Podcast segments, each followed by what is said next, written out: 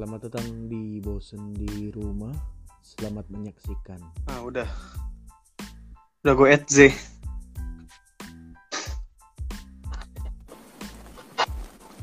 Oke. Oke. Hujan ya Z? Hujan ya Z? Mana Bul?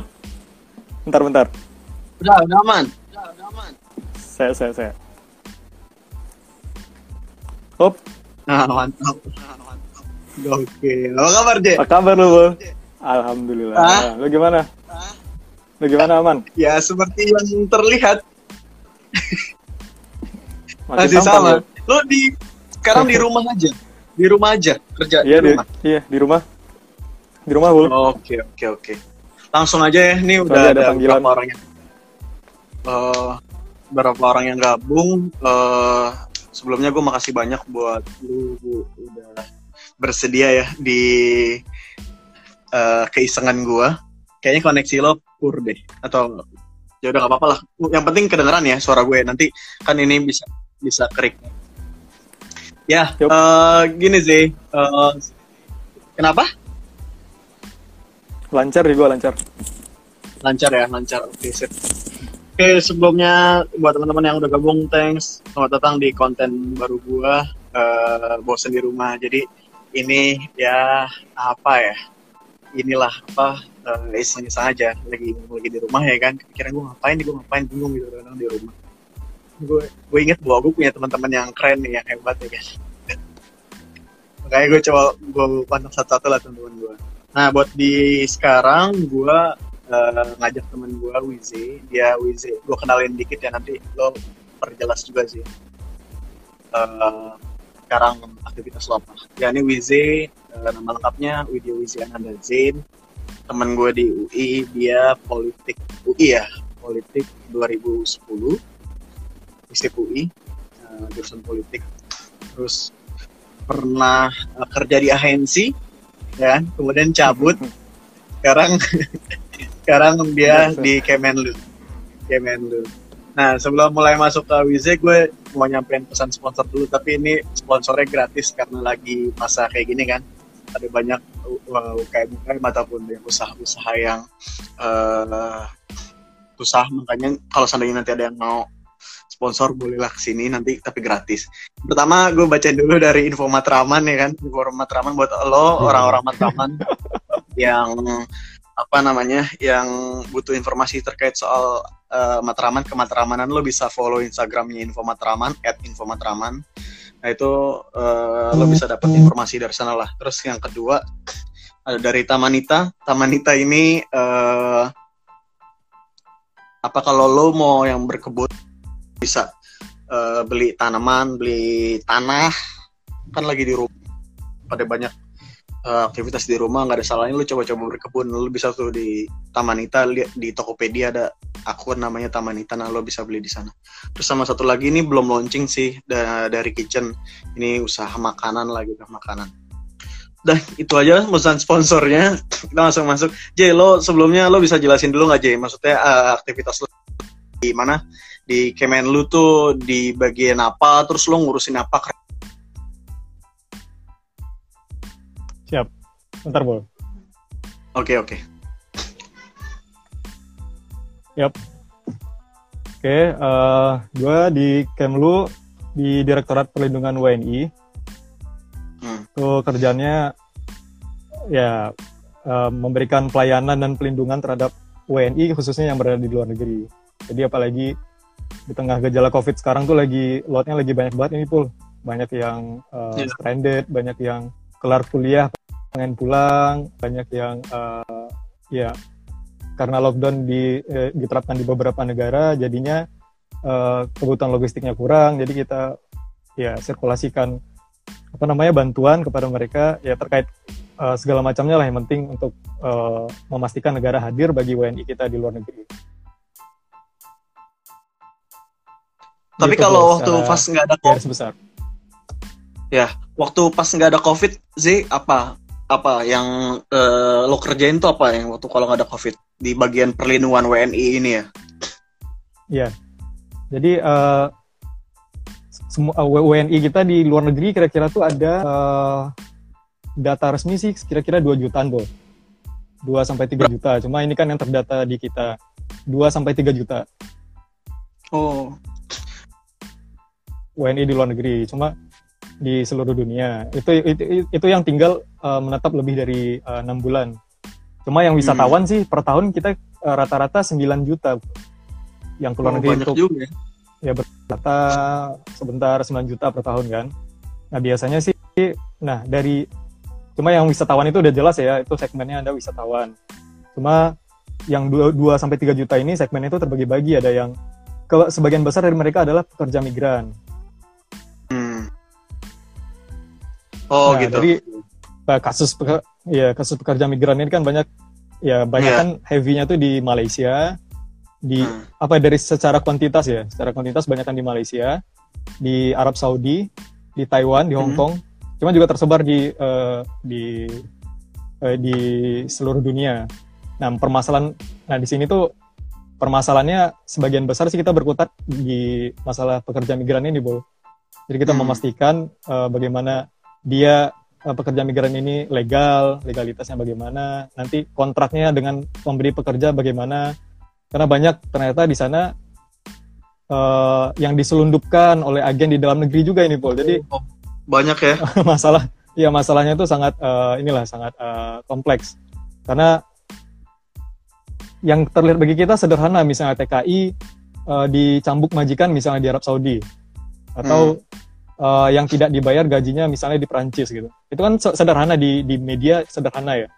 Cuma hmm. bagaimana bisa sampai ke sana itu itu jadi masalah juga. Seperti ternyata mereka itu di apa diselundupkan oleh agen yang dari dalam negeri tidak melalui jalur-jalur formal bekerja di sana sehingga berada di luar negeri tanpa pengetahuan uh, kedutaan. Ya ketika ada masalah jadinya ke, kita nggak nggak nggak tahu. Jadinya uh, tiba-tiba ada masalah seperti ini jadi kita harus cari data lagi segala macamnya gitu oke oke jadi kalau bisa di kerjaan lo nih uh, sama sama TKI lah ya. Ya, ke WNI secara keseluruhan cuma karena 80 sampai ya 8 sekitar 80 persen itu PMI jadi uh, sebagian besar sih banyak kan berkutat dengan kerja migran. Oke oke. Nah berarti ber sering bersinggungan sama ini juga dong Z, sama BNP 2 TKI kan mereka juga punya peran atau fungsi buat ngurusin pekerja imigran di luar negeri juga kan? Ya benar. Banget tuh dan itu ya itu mitra kita di dalam negeri pasti sih B. Sekarang gue udah ganti hmm. nama btw jadi BP2MI ya namanya. Oh jadi ganti nama ya? Okay, ya okay, jadi ganti okay. nama sekarang. Nah uh, ya kan berarti pekerjaan lo kurang lebih adalah uh, apa ya melindungi WNI yang ada di luar negeri. Dan yang bermasalah kan biasanya emang ya pekerja imigran kan yang biasanya bermasalah ya kan? Iya. Yeah. sebagian yeah. besar sih ya sebagian besar ya. Artinya berkesinambungan lah sama sama sama TKI seringnya. Nah ini terkait ya. soal soal tadi ya soal covid nih masuk soal, soal covid ya. Kan banyak berarti kerjaan lo sekarang ini adalah fokus untuk mulangin WNI WNI yang ada di luar negeri atau gimana uh, terkait uh, masalah covid ini sebenarnya ya uh, pemulangan itu uh, salah satu hal. Itu juga ada hmm.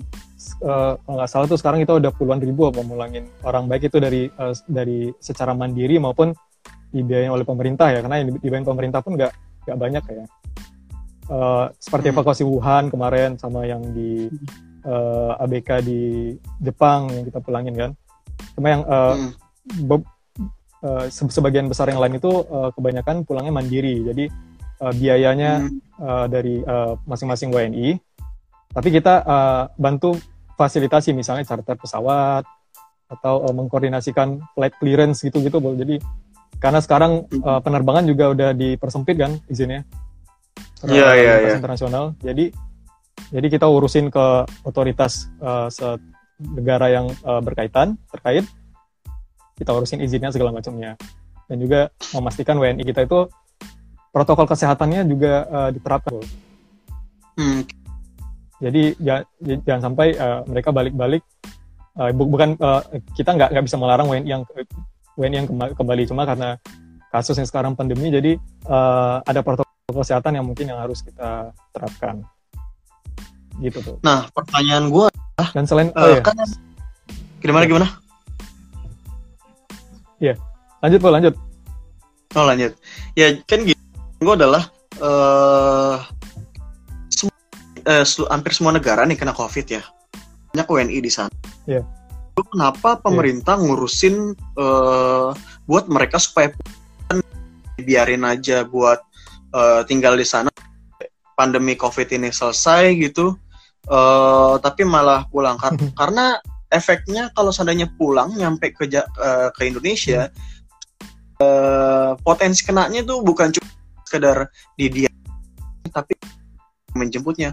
Setelah tahu gua case-nya Budi Karya Menhub itu kenanya saat itu nggak sih yang kemarin di ABK itu.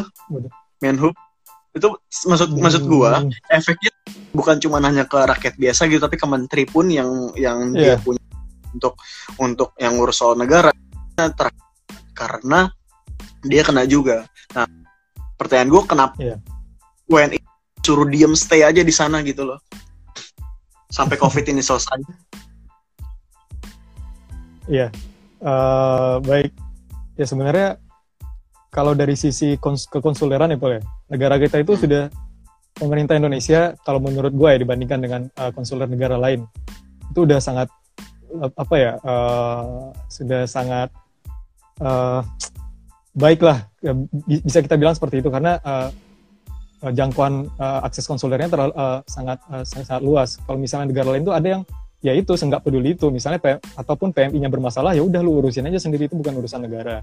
Nggak dibantu sama sekali. Kan Indonesia kan bantu menyediakan pengacara segala macamnya apalagi kasus covid ini.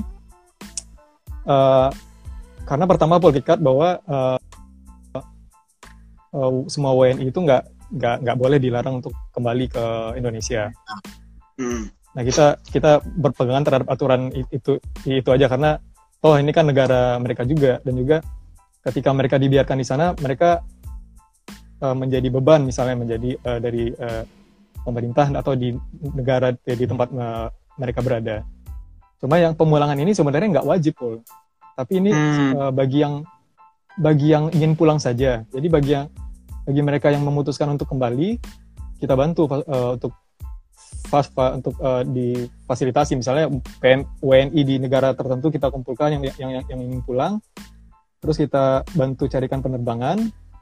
Tapi eh, ada kasus-kasus eh, umumnya sih mereka secara mandiri pulangnya pul. Jadi biaya tiket pesawat segala macamnya dari mereka sendiri. Jadi mereka kayak pulang biasa aja cuma karena penerbangan reguler nggak ada atau udah terbatas jadi kita bantu untuk fasilitasi penerbangan bagi yang memutuskan untuk pulang banyak yang memutuskan untuk tetap di negara eh, tempat mereka berada banyak tuh masih. Ya itu kita bantuan kita paling kita tetap eh, menjangkau mereka jalin komunikasi. Setiap dubes di ataupun eh, konjen di negara di dunia itu sekarang udah apa ya sangat eh, close contact lah dengan eh, eh, warga negara yang berada di sana. Seperti ya secara berkala zoom meeting atau apa pokoknya di- dipastikan mereka itu aman kondisinya Oke. dan kita Itu juga- ada ada satu gimana gimana? Iya, selain itu juga memberikan bantuan kalau misalnya karena lockdown misalnya terus eh, logistik ter terhambat atau mereka susah mencari logistik, jadi kita bantu untuk memberikan bantuan logistik secara berkala.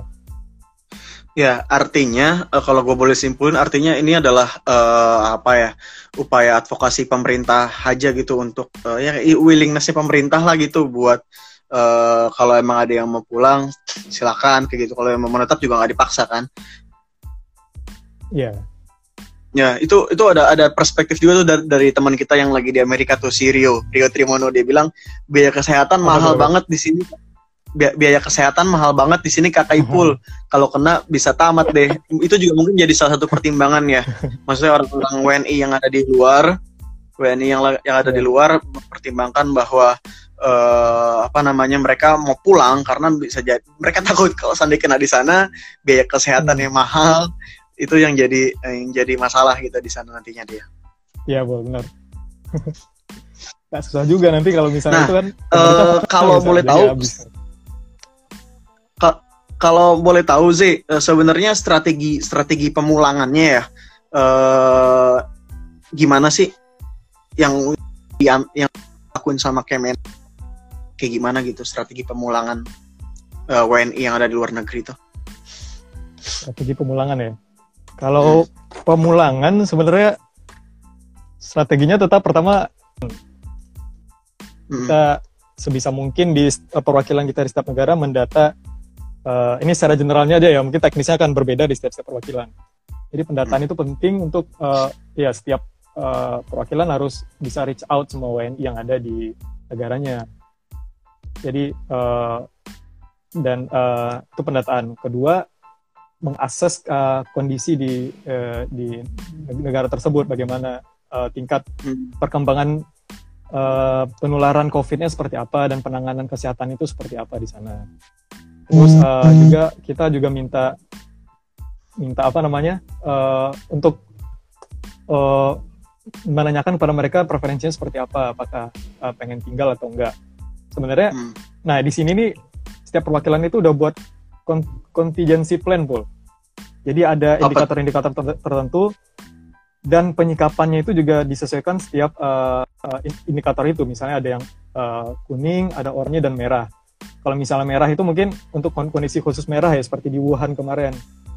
Hmm. itu penyebarannya udah tidak uh, terkontrol uh, ya jadi uh, dan juga demi menjaga keselamatan uh, WNI kita di sana maka diupayakan untuk kita evakuasi pemerintah mengevakuasi WNI yang berada di sana gitu. Jadi kondisinya beda-beda. Jadi uh, yang penting itu tadi uh, uh, pendataan. ya pendataan ke, bisa reach out kepada uh, semua WNI yang ada di perwakilan tersebut terus as, mengakses kondisi uh, perkembangan COVID di setiap negara itu seperti apa. Karena kondisinya seperti apa ini akan menentukan langkah berikutnya. Apakah perlu dipulangkan dari pemerintah atau cukup menanyakan uh, preferensi dari WNI yang yang yang uh, yang ada di negara tersebut. Bagaimana misalnya uh, ingin pulang, ada ada sekelompok orang yang ingin pulang, kita bantu fasilitasi untuk karena untuk pemulangan mandiri. Nah itu ada pertanyaan tuh dari Rio tuh uh, dia bilang setiba di Jakarta dipulangkan ke daerah atau dikarantina di Jakarta dulu ya atau dikarantina di Pulau Natuna kayak waktu itu uh, di Wuhan. Wuhan. Ayo orang-orang Kalau pemula kalau pemulangan bagi yang da, setiap WNI dari luar negeri yang datang ke Indonesia itu nanti uh, protokol kesehatannya secara umumnya nanti akan diperiksa lagi oleh teman-teman uh, uh, KKP dari atau Kemkes di, di, di bandara nanti ya boleh. Jadi kalau misalnya uh, positif maka ya harus di uh, karantina. Di ya di karantina dulu dari dari pemerintah. Semisalnya negatif, negatif ini uh, ya disilahkan kembali aja saat tapi dengan kita mengimbau untuk tetap uh, untuk karantina mandiri di rumah selama 14 hari. Gitu, Bro. Coba masalahnya kan kalau Nah, kalau misal kalau misalnya Rio itu kan di Lampung ya rumahnya ya. Nah, masalahnya kan sekarang kita udah nerapin apa namanya uh, larangan yeah, mudik jadi pesawat uh, yeah. ada bus apa ya, ya dibatasi lah. Jadi ya itu mungkin tantangan tersendiri di dalam negerinya Bali. Nah, uh, kalau misalkan dia dia negatif Z, tapi dia berasal dari negara-negara dengan uh, jumlah uh, positif atau ya positif corona terbanyak. Misalnya dia dari kayak Rio, Rio kan dari Amerika. Dia di Amerika kan uh, Amerika kan tinggi kan angkanya. Yeah loh. Nah, apakah uh, bukannya di baiknya ya mau nggak mau uh, terlepas dia negatif atau positif, bukankah dia jatuhnya ODP ya dan harus dikarantina ya?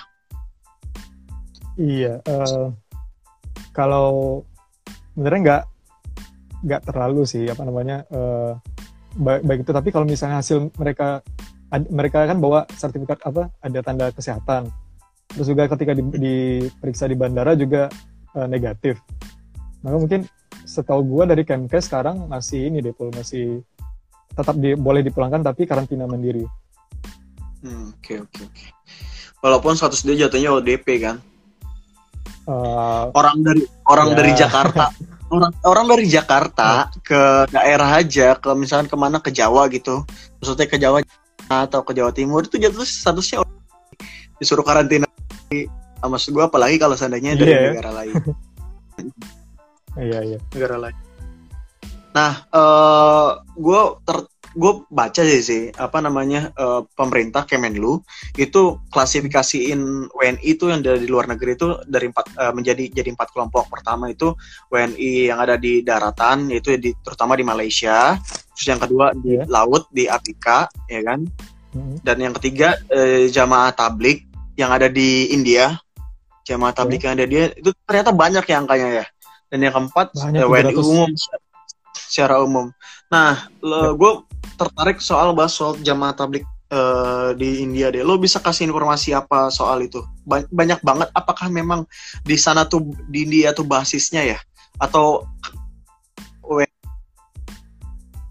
ke India ada lagi ada momen atau lagi ada apa gitu?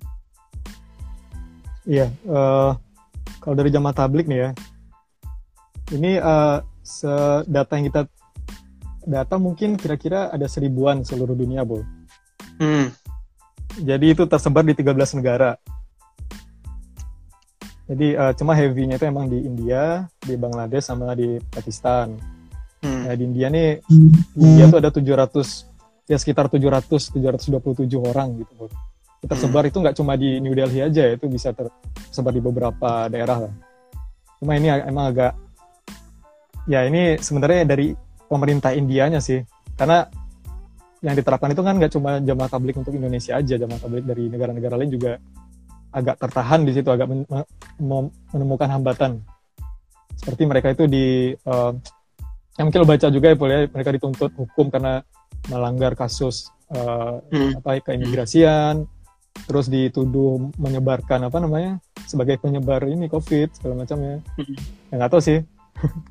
Eh, dan juga nggak tahu juga apakah ini berkaitan atau cuma kan di India sekarang eh, seperti yang kita ketahui juga lagi bergolak juga di dalamnya di dalam negerinya sendiri politik keagamaan itu boleh ya. Hmm. Jadi apakah itu menjadi salah satu pertimbangan atau enggak? Cuma se- sejauh ini koordinasi kita dengan Kementerian Luar Negeri di India ya tetap tetap apa? Tetap mengusahakan yang terbaik dan eh, ya apa namanya hubungan ya untuk karena ini bagaimana mereka nge-treat eh, WNI kita di sana itu pasti akan ya sedikit banyaknya mungkin akan ber- ber- berdampak nanti bagaimana eh, reaksi wa- warga negara di dalam negeri terus juga akan ada ya akan meng- memberikan turbulensi terhadap hubungan diplomatik kita dengan India misalnya. Nah dari sini ya dari Kemlu kita sama Kemlu India pun nggak ada masalah sama sekali sebenarnya dan eh, hubungannya masih cukup baik, masih koordinatif eh, untuk menyelesaikan ini yang terbaik misalnya. Cuma kan di, di- di dalam ranahnya emang bukan ranahnya Kemlu India boleh dengan ke Kementerian Dalam Negeri India dan segala macamnya. Jadi ya Kementerian Luar Negeri ini tetap membantu eh, memastikan keamanan dan agar eh, tuntutan-tuntutan hukum terhadap jamaah tablik kita itu ya kalau emang nggak berdasar ya ya jangan diada-adain gitu misalnya. Hmm. Gitu, Pul. Berapa, berapa orang Z jumlahnya Z? 700 ya? Lebih? Ya kayak 700, 727 atau apa. Sekitar 700 Oh. lebih, Bul. Pasti. 700 orang berarti banyak juga ya? Maksudnya jamaah tablik di Indonesia ya? Makanya, Bro. Gak sadar kan lu? Nggak Dia sadar aja. Ya, jadi jadi apa namanya eh, komunikasi tetap dijalankan oleh Kemenlu dengan Ya. Kementerian Luar Negeri di India juga eh, tetap jalan. Eh, usaha terbaik yang ingin dilakukan adalah untuk mulangin dan itu sudah disampaikan ya sama Kemenlu kita, sama Kemenlu RI udah disampaikan. Eh, tapi masih terkendala oleh proses eh, urusan dalam negeri di sana gitu ya. Iya, benar. Hmm, Oke, tapi udah sempat ada komunikasi belum sih Zee sama eh, dari bagian eh, dari orang-orang dari jamaah tabliknya itu sendiri dari Kemenlu? Ada sih. eh, ini masih perwakilan kita di India. eh, sangat inilah, sangat eh, close contact dengan mereka ini, Pul. Kan mereka juga tersebar gitu. di oh, India Sulawesi itu kan. Jadi, Maksud gua, mereka maksud jadi gua Hah? gimana? Iya, eh, Kemlu eh, berkomunikasi, itu mah eh, itu kan di- diwakili oleh perwakilan kita yang berada di India. Hmm. Jadi nanti perwakilan India ya Oh, secara, dubes secara berkala ya dubes ataupun pelaksana fungsi ya atau staf-stafnya eh, ya menjalin komunikasi dengan eh, mereka, terus memberikan laporan ke pusat ke kita ke di Jakarta. Ya nanti kita pertimbangan seperti dari pusat seperti apa baiknya karena uh, arahan ter uh, arahan apa arahan yang bisa dijadikan kebijakan nantinya itu berasal dari pusat tuh dari Jakarta. Hmm. Jadi berdasarkan informasi Nah, maksud- yang berada di Maksud gue gini loh, eh, kan pasti kan jamaah tablik ini pasti ada pimpinannya juga lah di Indonesia ya, nggak mungkin nggak gitu. Maksudnya kayak jamaah-jamaah lainnya pasti ada gitu pimpinannya. Eh apa apa ya maksudnya?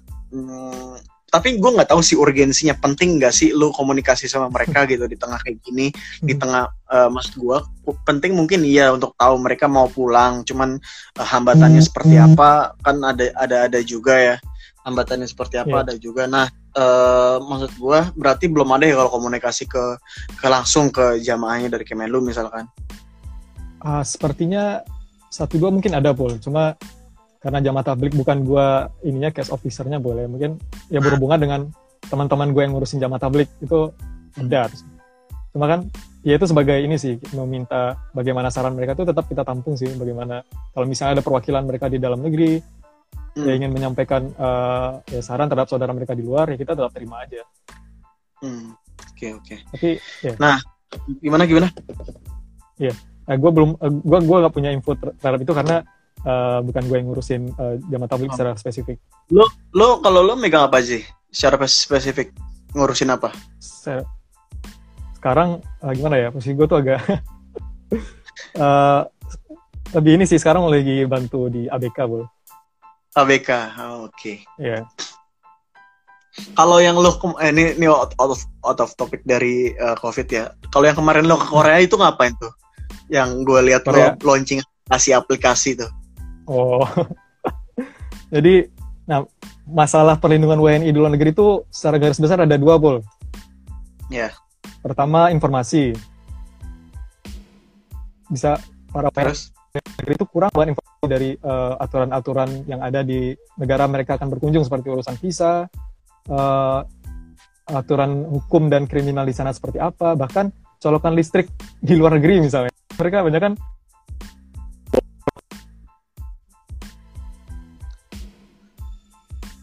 Indonesia. Ya, seperti itu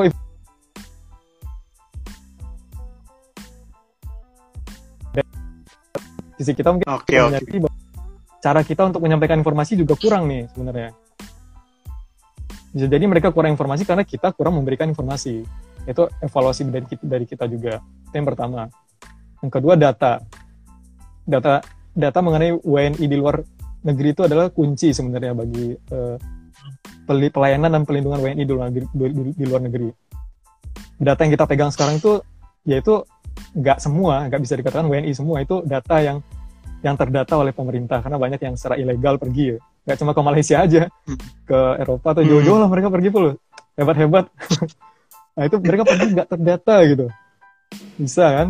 Nah seperti itu. Eh, cuma da- dari evaluasi kita mungkin karena sistem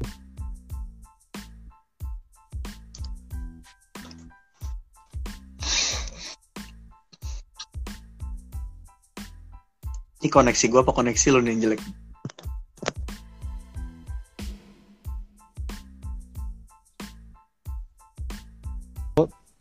Bisa dilihat sih sekarang di apa nanti di eh, Play Store atau di di iPhone apa tuh namanya? App Store, App Store, App Store. App Store. ya, ya. Lihat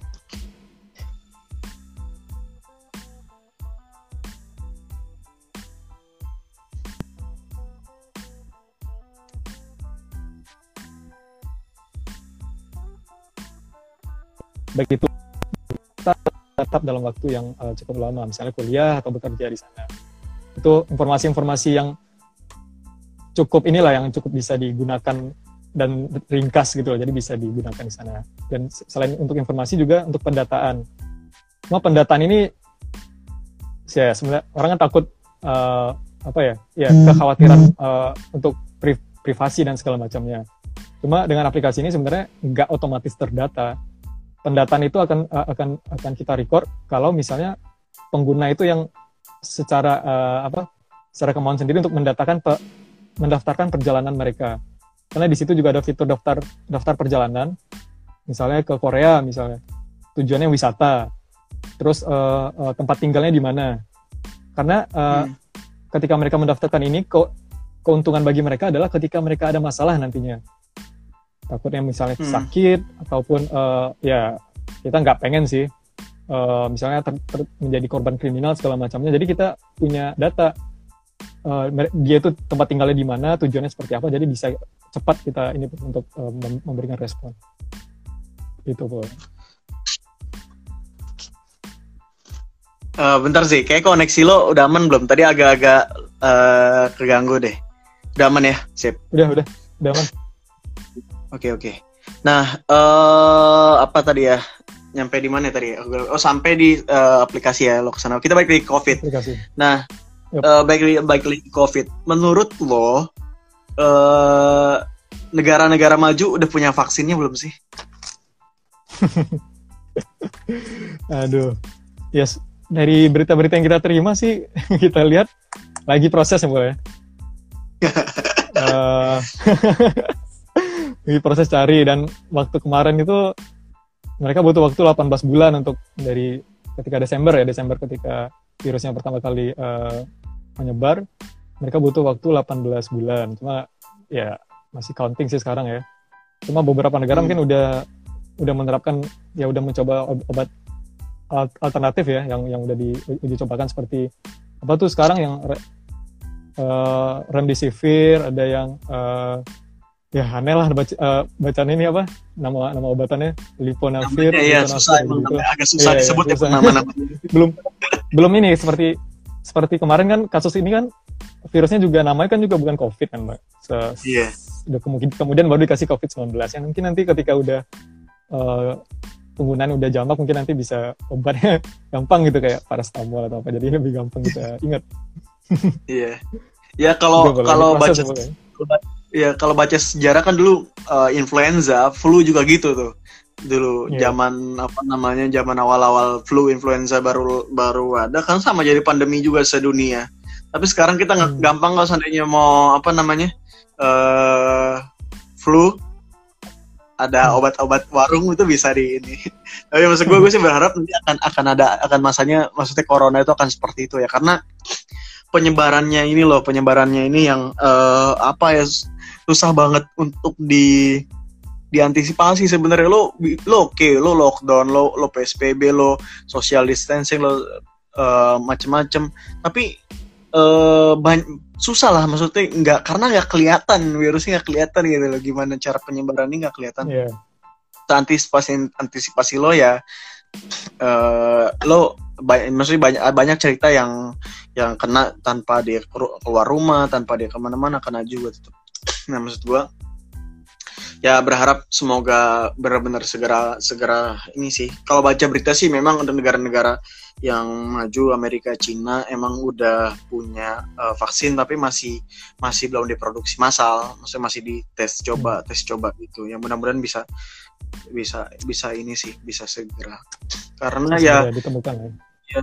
Karena uh, lu agak kesulitan gak sih buat uh, ngerjain pekerjaan yang lagi tengah-tengah covid kayak gini mulangin WNI melindungi WNI di luar negeri covid gini di tengah negara-negara yang punya sistem uh, penanganan terhadap covidnya tuh beda-beda gitu kan. Itu tantangannya beda hmm, uh, tantangannya ini juga lo lo sama teman-teman lo di Kemen lo agak kesulitan gak sih maksudnya ketimbang ketimbang lo ngurusin urusannya urusan lain gitu ya urusan WNI lain uh, isu lain uh, terhadap WNI luar negeri ketika dibanding dengan urusan uh, COVID ini sesulit apa? Z, sulit nggak? Lebih sulit kau ngurusin COVID? Kayak ada lagi yang sulit. Sekarang ini gimana ya? Sekarang itu sebenarnya uh, karena baru ya Pul ya kasusnya baru dan uh, kondisi juga berkembang. Jadi kita butuh penyesuaian setiap setiap waktu sebenarnya jadi kalau kalau sekarang sih kayaknya udah pada mungkin udah agak uh, konstan misalnya uh, kebijakan yang diterapkan oleh negara. Kalau dulu pas awal-awal tuh awal Februari, Maret kan pada berubah tuh. Ada yang pertama social distancing, terus tiba-tiba uh, ada memutuskan lockdown. Kebijakan-kebijakannya. Jadi kita harus update terus ini di, di seluruh di seluruh dunia kebijakan di setiap negaranya apa aja agar uh, kita memberikan info kepada WNI yang ada di situ. Uh, rame itu pul di, uh, di di aplikasi di Instagram Safe Travel juga rame hmm. karena kita update update terus. Jadi sekarang misalnya uh, misal ya uh, Korea misalnya uh, zona kita berikan waktu itu pas awal-awal zona kuning. Terus besoknya karena penyebaran semakin banyak, kita naikkan tingkatnya menjadi zona waspadanya uh, tingkat lebih tinggi lagi. Jadi kita harus update-update terus gitu. Kalau susah sih, iya itu kesusahannya sebenarnya itu untuk kita menyesuaikan lagi ritmenya, kebijakan di luar negeri seperti apa harus disesuaikan lagi. Yang kedua karena masif, jadi nggak nggak ada ampun-ampunnya sekarang. Jadi kasus itu jadi hmm. banyak jadi uh, ya kalau dulu kan ya walaupun tidak juga tidak terkontrol kalau sebelum covid ini.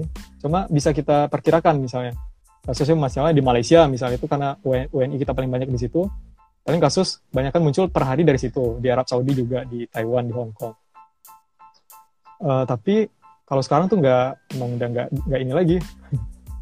Uh, ya tiba-tiba ada di negara mana di Eropa tiba-tiba ada di Amerika jadi kita harus standby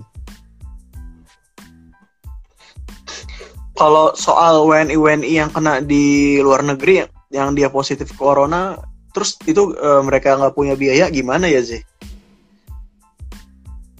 nah itu tergantung. Biasanya itu ada uh, ada yang dibiayai oleh negara tempat mereka uh, tinggal. Hmm. Dari pemerintahnya kan? Ya uh, kadang juga ada dari apa namanya dari kalau yang menerapkan sendiri itu ya biar, mereka bayar sendiri mau mau mau nggak mau.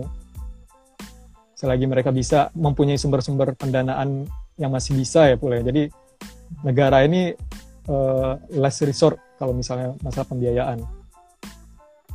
Karena ketika tidak ada sumber-sumber lain baru negara yang biayain. Cuma ketika masih ada dari keluarganya dari kalau pekerja migran biasanya dari perusahaannya yang yang yang uh, membiayai maka ya silahkan menggunakan itu dulu aja ya gue kebayang sih gimana chaosnya ya kalau seandainya dia perusahaannya nggak mau nanggung nggak punya asuransi misalkan hmm. terus kemudian negaranya negara dia tinggal itu punya fasilitas yang gratis gitu harus bayar nah hmm. apa namanya ya gue ngebayangin sih betapa chaosnya dia dan dia nggak punya uang gitu buat buat yeah. apa namanya buat bayar di rumah sakit kan potensi-potensi itu ada sebenarnya kan. Yeah. Nah, ini uh, lanjut nih ada yang nanya soal TKA nih. Kerja asing ini agak sensitif pasti gue yakin lo sering banget uh, nerima-nerima isu-isu ini. Iya. Nerima-nerima isu ini. Nah, ini bagaimana soal tenaga kerja asing khususnya di tambang kita di Maluku ini teman gue nih di Maluku Utara nih di Ternate dia daerah Ternate atau Tidore gitu lupa gue. Uh, utara TKA juga bet dibilang gitu. Nah, kan sempat ramai juga tuh yang di Sulawesi Tenggara apa? Sulteng ya. Yang katanya pemberitaannya 500 orang TKA katanya masuk ke hmm. Indonesia. Hmm. Itu penjelasannya gimana sih Jess setahu informasi yang lo dapat uh, di internal Kemenlu apakah emang kita negara kita ini seter, masih terbuka itu sama TKA uh, eh, padahal kita lagi ya COVID ini gitu oke. Okay. jujur gue kurang mendalami itu sih. TKA kita yang berada apa yang masuk setelah itu kan. Tapi yang jelas kan kita udah apa namanya udah udah jelas uh, uh, urusan keimigrasian kita. Sekarang uh, per hmm. Maret ya per Maret kalau nggak salah itu kita udah uh, menutup pintu untuk masuk uh, uh, WNA untuk yang yang yang yang ini ya bekerja maupun uh, yang berwisata kan udah nggak boleh lagi sebenarnya di hold untuk sementara. Cuma yang itu mungkin mungkin masuknya sebelum nggak tahu ya itu informasi seperti apa gue kurang info. Apakah itu masuk sebelum diterapkan uh, kebijakan seperti ini atau apa mungkin bisa butuh konfirmasi lebih lanjut po terkait itu po Iya katanya sih baru-baru ini sih katanya pemberitaan hmm. kan. Cuman ya pemberitaan nggak tahu gimana uh, verifikasinya seperti apa. Katanya sih memang ada 500 orang yang dari Sulteng apa apa yeah. nanti ya, coba baca deh coba lo tanya Cuman kalau yang pertanyaan gue adalah uh, kan eh, setahu gua ya ke- Kementerian Perhubungan itu nutup pintu-pintu eh, apa namanya pintu-pintu eh, luar negeri ya terutama dari negara-negara yang eh, jumlah jumlah eh, penderita COVID-nya tuh tinggi setahu gua ya kayak contohnya kayak dari Cina gitu kan nutup Iya. nutup ininya nutup eh, kita nggak penerbangan dari dan ke Cina tuh ditutup setahu gua Nah, maksud gue strategi-strategi eh, itu akan diterapkan ke seluruh dunia kah? Atau kalau iya sampai kapan kira-kira? Yang seinformasi yang lo tahu? ke pembatasan itu sampai pem- pengumuman selanjutnya jadi ini nggak nggak tahu sih kapan tergantung bagaimana perkembangan penanganan covid di dalam negeri maupun eh, bagaimana perkembangannya di eh, di belum ada yang bisa mem, mem- meng- ini sih memprediksi ya eh, Hmm. kapan ini selesai Hmm, Oke. Eh, Oke oke oke. Apalagi ya? Lo ada. Jadi jadi gini maksud gua adalah eh, sampai saat ini masih masih men- pemerintah masih ini kan, maksudnya masih menutup menutup pintu-pintu buat eh, keluar masuknya dari negara-negara yang eh, itu kan. Ya kan? Halo. Zay, Ya, Zay, dengar suara gue, Iya, Zay? ya. Iya. Ya Maksudnya sampai sampai sampai saat ini mas- masih kan pemerintah masih masih eh, nutup membatasi atau nutup pintu-pintu yang eh, dari negara-negara WNA WNA yang dari negara yang paling banyak kena COVID-nya kan. Masih sih, dan, dan itu pun secara lebih luas sih sekarang nggak cuma untuk beberapa negara aja. Eh, cuma ada beberapa pengusulan misalnya yang eh, yang mungkin lebih lengkapnya di imigrasi kali ya, karena domainnya Kementerian Migrasi, eh, Kementerian Hmm. Hukum dan HAM. Eh, ya emang ada beberapa pengusulan seperti misalnya eh, ya pertimbangannya seperti apa di untuk eh, kartu diplomatik ataupun bagi pemegang izin, izin tinggal segala macamnya. Cuma untuk secara yang umum sih pengunjung yang umum sekarang lagi dibatasin tuh. Oke oke ya gue berharap itu bisa efektif ya maksudnya untuk ya eh, menahan laju masuknya COVID kan masuknya dari Cina bisa ke sini kan mau nggak mau dari ya dari keluar masuk eh, penerbangan. Iya. Nah eh, apa ya kita bahas ini sih bahas eh, Nah, Kim, Kim Jong Un. isu-isu gosip gosip gosip gosip luar negeri. Lu eh, menurut lu Kim Jong Un Hmm. mati gak sih? Tinggal gak sih? Nah itu tadi pagi dia ini update dia. Lihat nggak? Iya ya. Lihat gua lihat beritanya udah ya? tahu. Cuma Tapi kan lo ya- Wah ngomong fisik. lu yang selalu ngikutin tuh gimana sih? Memang maksudnya sampai dia di diberitakan dia meninggal, diisukan meninggal itu beritanya gimana sih emang? Maksudnya apa trigger pertamanya gitu? Triggernya karena dia tuh nggak ini ya. eh, pas peringatan apa namanya ulang tahunnya bapaknya ya. Ya, bapaknya apa kakeknya? Iya itu kan. Nah itu ya. Ntar kita cari lagi ya kita pastikan. Pokoknya peringatan itu yang yang nggak yang jarang yang pasti biasanya hadir gitu dan itu acara salah satu acara besar di Korea Utara dan dia nggak hadir gitu jadi orang bertanya kan kalau misalnya Ya. acara sepenting itu pemimpin tertinggi supreme leader nggak hadir kan Oh, Itu- oke. dan must be something wrong misalnya with, with uh, Kim Jong Un ya orang berspekulasinya liar lah sampai meninggal sampai apa gitu cuma enggak sih kita ya dari poin-poin kita terima sih enggak Nggak meninggal ya? meninggal memang meninggal cuma ya pun apalagi eh, tadi ya dari media dia muncul di, me- Ah. di media setelah berminggu-minggu ya itu setidaknya menjadi konfirmasi lah eh, kondisinya dia Tapi- seperti apa. Tapi bisa bisa aja nggak sih bahwa eh, apa namanya videonya itu sebenarnya video di tag lama terus baru baru dikeluarin sekarang. Karena lo tahu sendiri media di sana maksudnya media di sana kan bisa bisa maksudnya satu satu satu ini kan satu corong kan corong pemerintah kan maksudnya kalau Iya. seandainya kalau seandainya eh, pemerintah min, pemerintah sana minta keluarin berita gini bisa bisa aja buat nepis kan pertama siapa CNN kalau nggak salah ya yang eh, mengisukan dia meninggal. Iya. Iya, tapi kalau berapa ya agak agak ini juga menurut agak aneh juga karena sebelumnya kan juga bapaknya meninggal kan nggak nggak se se- nggak se nggak jelas ini kabarnya kan. Jadi udah jelas meninggal yang meninggal gitu cuma kalau sekarang mungkin karena ketidakjelasan itu karena belum ada pengganti yang ini sih. Yang dari keluarga Kimnya juga ya siapa sih adiknya kemarin kan yang adik? Ya main Ya, cewek itu. Itu itu secara Iya. secara profile gue tahu gimana sih Je secara profil sih tuh ya dia orang kepercayaan Kim Jong Un kali ya apa salah satu yang ban, eh, jalan kata orang yang jalan pemerintahan sebenarnya adiknya gitu. Cuma kalau menurut gua sih pribadi melihat kultur Korea entah, eh, apa dominan do- dominan laki-laki mah agak agak susah sih. Kalau dia agak apalagi untuk menerima super leader seorang perempuan itu kayaknya masih masih ada hambatan.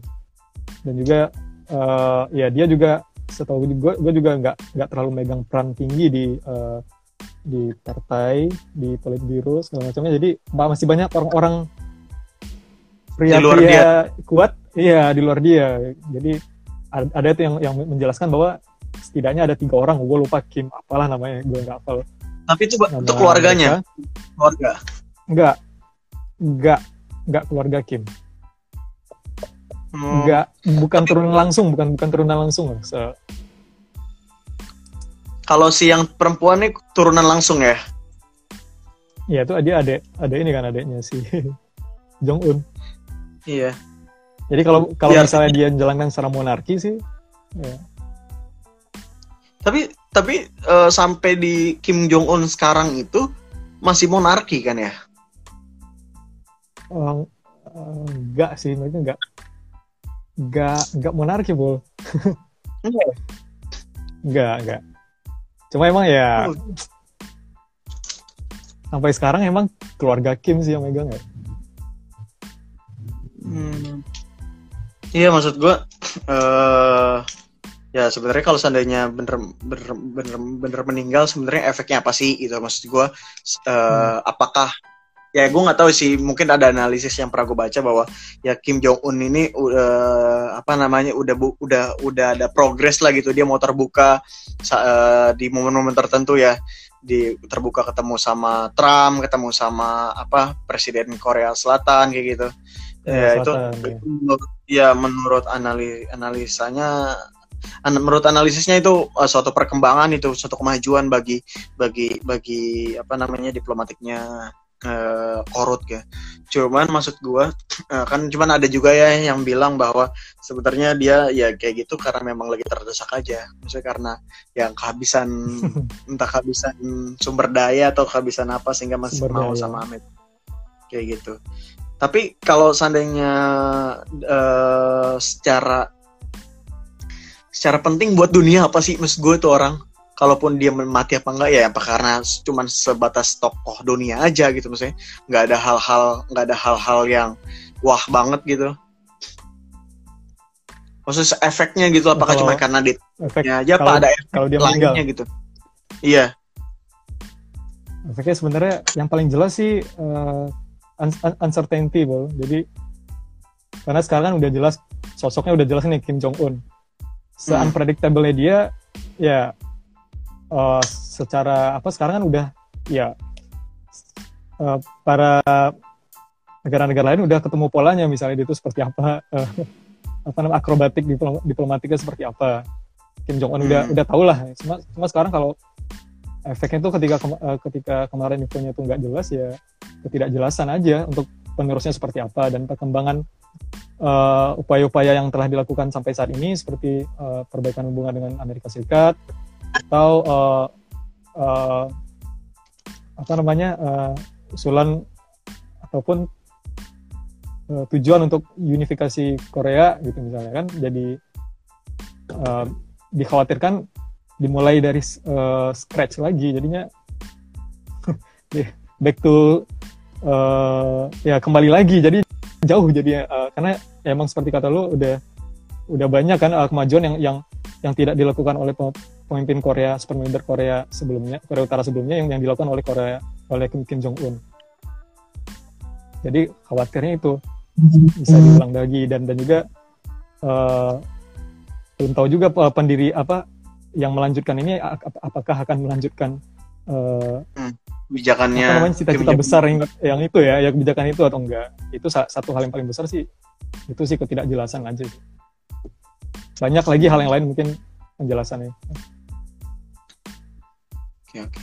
Tapi paling ya, tapi dia gimana sih ya? Kekuatannya Korea Korea Utara tuh, maksudnya Amerika tuh sampai sebegitunya sama Korea Utara karena memang memang dia punya punya ya punya nuklir itu ya. Apa gimana? Apa ada hal lain di luar nuklir sebenarnya yang maksudnya yang menjadi bergain position dia sebagai negara yang gue nggak bisa diatur sama siapa pun gitu sampai hari ini. Iya. kalau nuklir sih ya itu eh ya itu satu hal ya kalau nu- nuklir karena kekhawatiran sebenarnya pemegang nuklir yang terbanyak ini sebenarnya Amerika, bol. Jadi Ya, ini juga ya. Iya, aneh gitu kalau misalnya dulu lu, lu yang paling banyak terus orang punya dikit terus lu larang-larang gitu. Cuma kan nah, eh, Korea Utaranya kan agak gimana ya? Eh kemarin di, di tengah-tengah COVID misalnya kemarin, mereka sempat uji uji coba nuklir ya. Nah, Siapa? itu loh, jadi siapa sih? Korea Utara. Oh iya, Korea Utara, baru gua. Oh ngikutin tuh. Oh. Iya. Coba Nggak salah sih nyoba. kalau gue lihat di apa. Dia uji coba lagi kan, jadi itu dia. eh, dilihat dari ini pandangan pribadi ya mungkin eh, tujuan dia sebagai ini untuk ya buat senjata pemusnahan massal itu jadinya eh, menjadi satu hal lah. Belum lagi Korea Utara eh, alians al- te- hubungan paling dekatnya dengan Cina dengan Tiongkok kan. Oh iya. Jadi ya ya Amerika sama Tiongkok setahulah seperti apa sekarang. Malah Amerika Hmm. minta ganti bol sekarang. Lo Iya ya, minta ganti soal apa? dia Soal- minta ganti karena Trump bilang COVID. Oh, itu bukan cuman bukan cuman Trump, eh, Z. Si siapa? Eh, merek Iya. apa? Merkel ya? Jerman, Jerman. Iya, Jerman. dia juga ini loh. Apa namanya? ngirim bill billing ke ke Cina gitu. Bil- Bilang bahwa nih kerugian yang didam- dampak dari COVID gitu, ngirim billing ke Cina. Itu kan sempat bikin marah Cina juga, setahu gua. Cuman gua belum belum ngikutin lagi tuh update perkembangannya kayak gimana. Cuman ya lu kalau lagi lagi begini lagi di tengah pandemi gini terus perang seru juga sih. Tengah pandemi kayak gini terus negara-negara gede gitu perang, waduh, gak gua nggak bisa kebayangin ini makin gak selesai-selesai aja penyakit. Eh, pasukannya mati bukan cuman karena eh, senjata-senjata hebat, tapi pasukannya mati gara-gara penyakit. ya, eh thank you buat yang udah nonton. Mungkin itu aja ya Zee ya. Ini banyak nih fans lo nih, tuh. Ya kan gue gak tahu nih teman-teman lo atau emang, emang fans lo nih, tuh. Eh, apa nih? Senpai Wize wis gokil. Yep. Senpai Wize. Lumayan banyak nih yang nonton. Makasih banyak ya. Udah jam 5 nih, udah jam 5 lewat. Ya. Eh, thank you banyak. Sukses Ya, terus Bol. buat lu. Buat pekerjaan lu ya kan. Bol.